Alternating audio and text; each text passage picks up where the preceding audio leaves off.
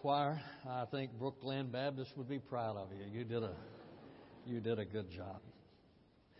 Well, today we're going to continue our series in basic Christian doctrines. We have been going through this for some weeks now. Began with the Bible. What do we believe about the Bible? God, Satan, the nature of man, salvation, and so forth. We're going to conclude with two messages on finance. Now, the reason for that is because I believe there is no doctrine in which we more tangibly see the evidence of God, the provision of God, than in this particular area. So today we're going to look at the doctrine of stewardship. The last Sunday of the month, we're going to look at the doctrine of the tithe. To be honest with you, I am somewhat excited about these two messages, and this is the reason. We're not pledging the budget. We're not, not pledging to a building. We are simply looking at this as a doctrine. What does God have to say? What does the Bible say in the area of finance? Now, when Linda and I went through this almost 50 years ago, and uh, we sought the Lord. God, what is it that you want us to do? What are we supposed to do as followers of Christ concerning our finances? When we made our commitment, I wrote it in my Bible. And I, I dated it and put the amount of my tithe, and that has stood for me as a constant reminder of my commitment and God's provision. So in light of that, on the last Sunday, when we deal with it in the last Sunday of the, of the month in the doctrine of tithing, we're going to give you a little card. Steve says that it's a nice piece of parchment, but a little card where you write your name, you date it, you put the amount of your tithe, and then you put it in your Bible, you put it somewhere because it is a reminder for you not coming to the church because this has nothing to do with any program that we are doing or the budget. It is simply for you to consider what is God telling you? What does He say in this area? We're going to begin today with the doctrine of stewardship because what you believe about stewardship will determine your response when we get to the doctrine of tithing. So take your Bibles, turn with me to the Gospel of Luke, chapter 16, beginning in verse number 1. Now, he was also saying to the disciples, There was a certain rich man who had a steward, and the steward was reported to him as squandering his possessions. And he called him and said to him, What is this I hear about you? Give an account of your stewardship, for you can no longer be steward. And the steward said to himself, What shall I do since my master is taking the stewardship away from me? I'm not strong enough to dig. I'm ashamed to beg.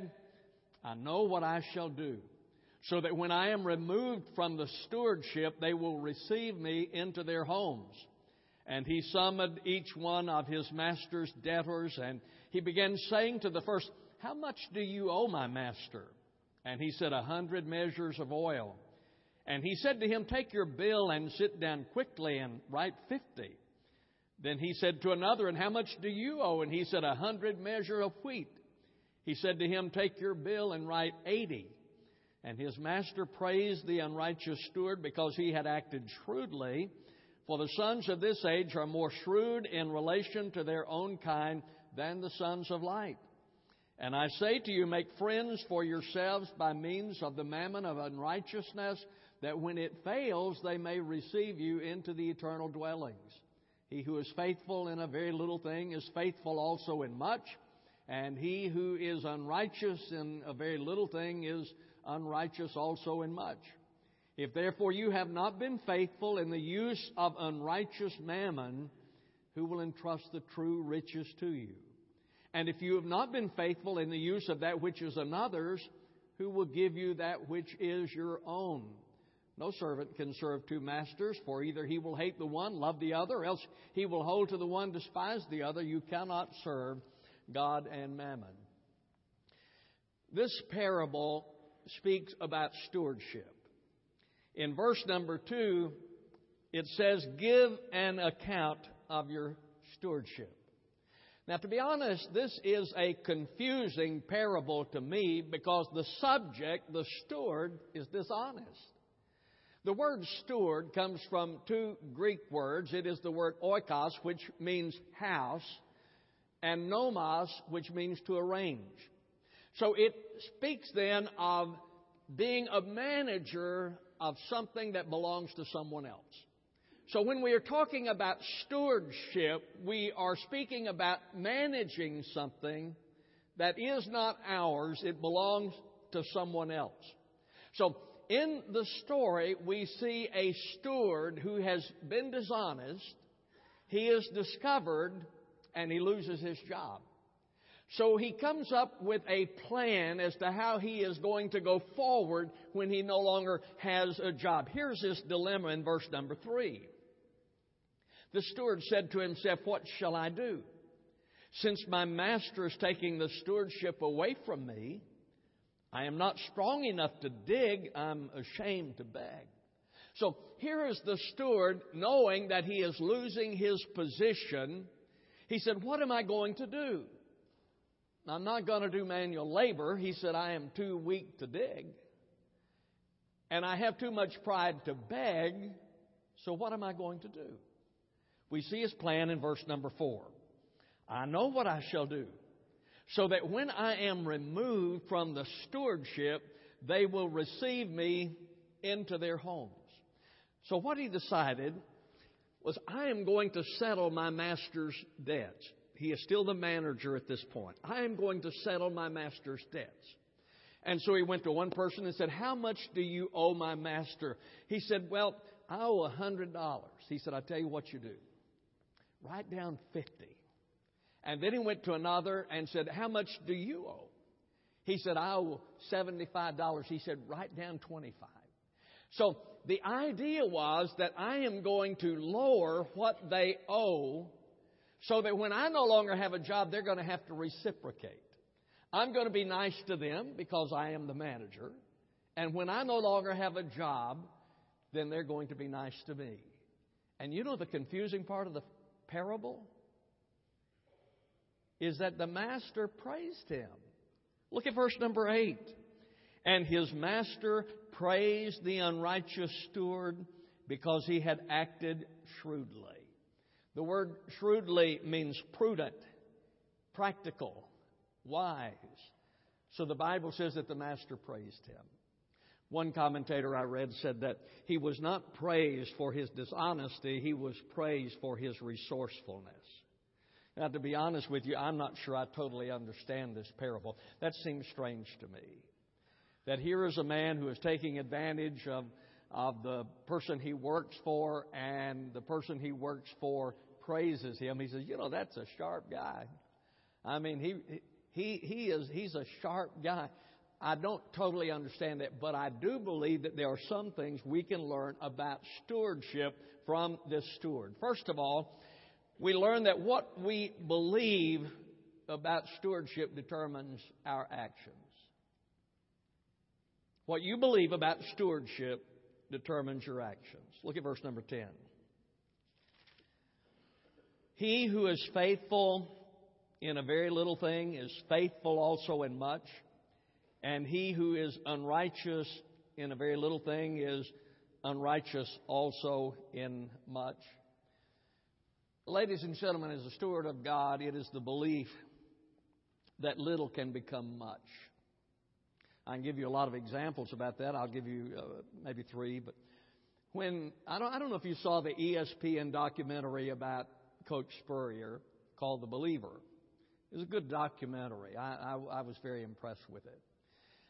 But the, the, the, documentary was that he has, when he came to South Carolina, he came to a team that had not had a lot of success, but it was his belief that the little could become much. Now, he might be having a more difficult time believing that today than he was Friday, but nevertheless, it is that belief. And, and I'm, I'm honestly not worried about it because I think that Coach Spurrier is a winner, and I think that I think that it will happen under him. I really believe that.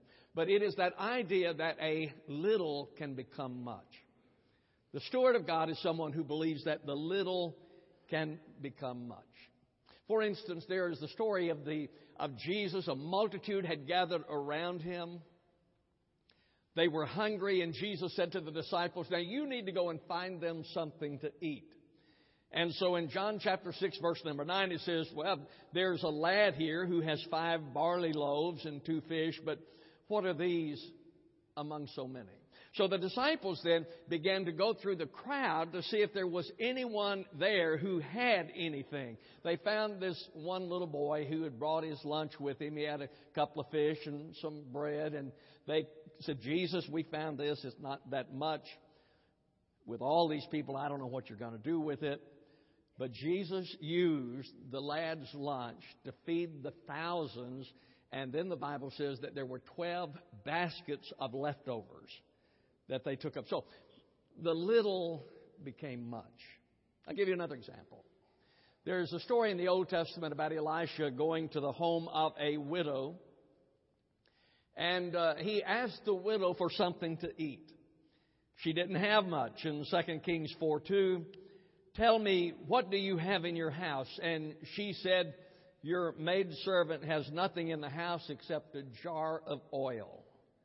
She didn't have much. But she decided that, okay, I will give it to the prophet. I'll give it to Elisha. And Elisha said to her, Now I want you to go to your neighbors and borrow vessels. You don't have enough in your house. Go and borrow vessels. And she did. And then she began to pour the oil, and the oil filled all the vessels and did not stay until the last vessel was filled. The little became much. My friend, what I want you to understand in part today is that uh, the, the little can become much for you. Because I know sometimes we assess ourselves and say, I don't have that much. And so we do nothing with it. For instance, concerning spiritual gifts. I believe very strongly that spiritual gifts are important, but some of you would look at look at your gifts and you say, "Man, I you know I sort of got left out on that deal." I mean, I listen to Trudy sing, and I, I can't do that. And Steve and various people, and saying, "I just don't have those." I, I just, you know, I'm just a, I'm just a foot in the in the body. That's all. Someone else says, "A foot, man. I wish I were a foot. I'm just a big toe." And someone else said, "A big toe. I wish I were that. I'm just a little toe."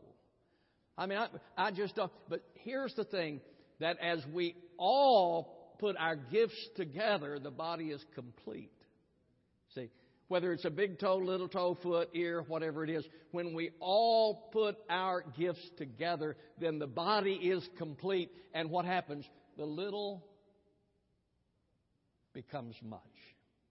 You, you may look at your finances and, and reach the same conclusion. Well, I, I don't have much. I mean, what am I? It's, it's not going to matter the little bit that I have. I just don't have much. But when we all do our part, you know what happens? We send missionaries around the world, and we literally do. We built this building. Do you think there's anyone here who could have built this building by themselves? No. We're able to build buildings, by the why, reconfigure the why, do those things that we're doing. Because when we all do our part, what? The little becomes much. Ministry. We look at the world today and conclude, what am I going to do? The world is falling apart. There's nothing that I can do. I'm not going to make an impact on the world today. But then I'm reminded when my son Eric and daughter in law Emily started Village Church, there were the two of them. And now then they have around 800 to 900 in attendance. They started a satellite branch and the little became much. But here's the catch. The little has to be invested for it to become much. The lad's lunch, it was just a lunch. Couple of fish, some bread. It was just a lunch until it was invested, then it became much. The widow's oil, it was just a jar of oil until it was given and then it became much. You see, what we have can become much when we entrust it to God. I, I, know that this is uncomfortable for some of you. I hope it isn't because we're not going to put any pressure on you about it. It isn't uncomfortable for me because it was a lesson that my dad taught me when I was a little boy. And I still remember that conversation. My dad's been with the Lord for a long time now, but I still remember the conversation when he said to me, Wendell, it is better to have the 90% with God's blessings than to have the 100% without His blessings. What we have can become much when we give it to God. The first church that I pastored was in First Baptist Church of Pawhuska, Oklahoma. Anybody been there? I see a hand back there. It's, it's a town of about 5,000 people, just a very small town. When I went there, the church ran a little over 100 in attendance, and so it's just a small church. I got to thinking, what in the world am I doing here? I mean, I have the potential to be a big time pastor. I have the potential to pastor at First Baptist Columbia. What am I doing here? J.T. Roberts came to see me. J.T. was uh, an employee at the Baptist building. He came to see me to ask how I was doing, and so naively I said to him, "J.T., I, you know, I think I have more potential than this." He said to me, and I wrote it down when he left. Wendell, be faithful where you are. If God can trust you with little, He can bless you with much. What we believe determines what we do. Secondly, stewardship accurately reflects our faith. How do you respond to your resources? The resources that you have, how do you respond to them? Well, some people say, well, I enjoy them. Well, you should. You know, I don't know. We, we have the attitude sometimes that if someone has any money, that there's something wicked about that. The Bible does not say that. Money is not inherently wrong at all. The Bible says it's the love of money that's wrong. I, I had an uncle who had money. He loved it. He loved to count it. He never did anything with it. He just loved to have it and count it. Money is a tool to be invested. That's all that it is. It is nothing more than that. It is a tool to be invested. I, I read the story about a man who had given a, a large sum of money to his church. They were building a new building, and he gave a large sum of money to it. The Great Depression came. He lost everything, and now he's broke. A friend of his was talking to him, and he said, Aren't you sorry now that you gave all that money to the church? And he said, Absolutely not. That's the only thing I have left. You see, it, it is the investment that we make in the things of God that have eternal value. And the use of our re- resources then reflect our hearts. I used to say that if, if, a, if a man gets his heart right with God, then his pocketbook gets right with God. You know, get his heart, get his, and then you get the, the, the resources. I said that one time to a pastor who was older and wiser than I, and he said, It's not what the Bible says. I said, What do you mean? He said, The Bible says where a man's treasure is, there will his heart be. See, we reverse it. We think that if I get a person's heart, then I get the treasure. No. Where his treasure is, that is where his heart is.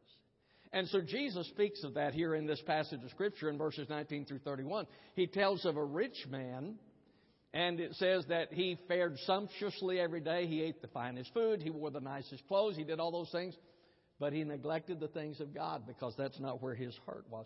Ladies and gentlemen, the truth of the matter is the use of your resources reflects your heart. You want to know what you love? How do you spend your money? Probably most of you saw the film some years ago, Schindler's List.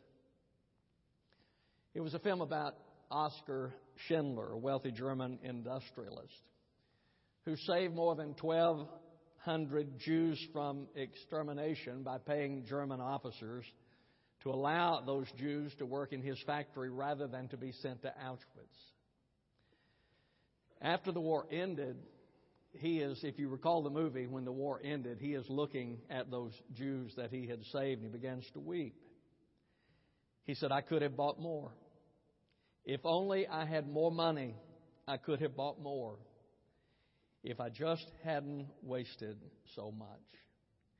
You see, the truth is, the way we spend our money is a reflection of our heart, and it's a statement of the depth of our faith. What should our money say? Whenever we look at the way we use our finances, what should it say? I think that if you're a believer, now if you're not a believer, this does not apply to you. If you are, then I think that it does. How should you look at it if you are a believer? Well, the way that you use your resources should say that God is the owner of everything. Well, if God is the owner of everything, it means Satan doesn't own anything. Now, sometimes we get to thinking Satan owns it all. I, I read that recently that Americans spend $80 billion annually on illegal drugs, $16 billion on pornography, gambles more than 34 billion on state lotteries. So sometimes we get to thinking Satan has it all. Satan doesn't own anything. Man doesn't own anything. He said, Well, you haven't been talking to Bill Gates or Warren Buffett or some of those guys because it looks like they own a lot. In fact, I hear people sometimes talk about my money. Well, it's my money. Well, according to the scripture, it's God's. The Bible says in Job 41:11, whatever is under the whole heaven is mine. Psalm 24:1, the earth is the Lord's and all it contains. So I think our finances should reflect our belief that God is the owner and we are we're the stewards. It's God's, we're the stewards, we're the manager of that that belongs to God. Tom Elliff was the president of the International Mission Board. He just recently announced his retirement. I've known Tom for a long time. But he, he emphasized that to his family, that God owns everything. And so one day his little girl at that time, his, his daughter, she said, Daddy, you said that God owns everything? He said, Yes, dear, that's right. She said, Does that mean that God owns our car? He said, Yes, God owns the car. She said, Well, if it's God's, don't you think we ought to keep it cleaner? See, the use of our resources should be that we understand God is the owner and we are the stewards. The earth is the Lord's. Therefore, we should be good stewards of it. The gospel is a treasure that has been entrusted to us. Therefore, we should pre- uh, present it as true. The possessions we have actually belong to God, and we are simply managers of them. Stewardship comes with consequences. In verse number 13, no servant can serve two masters, for either he will hate the one, love the other, else he will hold to one, despise the other. You cannot serve God and mammon. We are stewards of that that belongs to God. Would you agree with that? Now, I don't want you to answer because it's an issue of the heart. We are stewards of that that belongs to God. Now, that means then that my life, that I am a steward of it, that it belongs to God. That my life belongs to God. You see, I, I committed to that idea when I became a Christian, when I committed my life to Jesus Christ, that my life belongs to Him. And then as time went by, then I began to run things myself. And then there came that time in my life when I had to relook at things and sort of make a new commitment that my life belongs to the Lord. And it was then, I, I was working in television at that time, and it was then that God spoke to my heart about preaching. And if God owns my life and I'm a steward of it,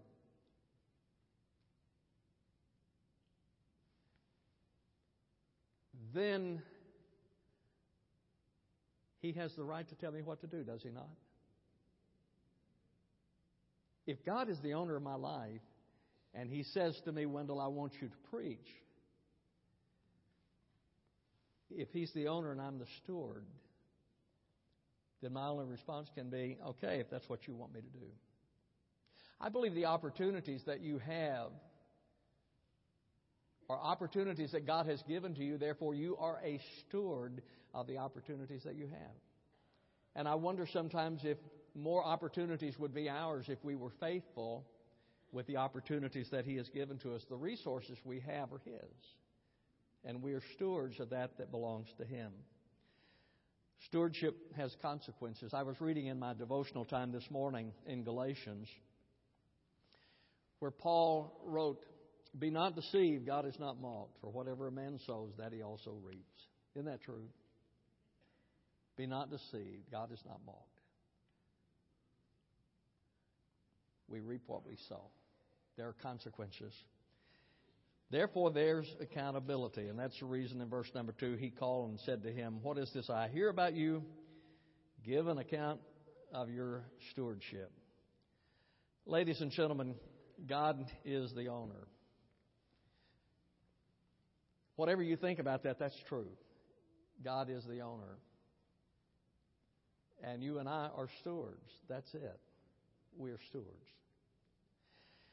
George Truett pastored many years First Baptist Dallas. He was preaching a revival in West Texas. They have large ranches out there.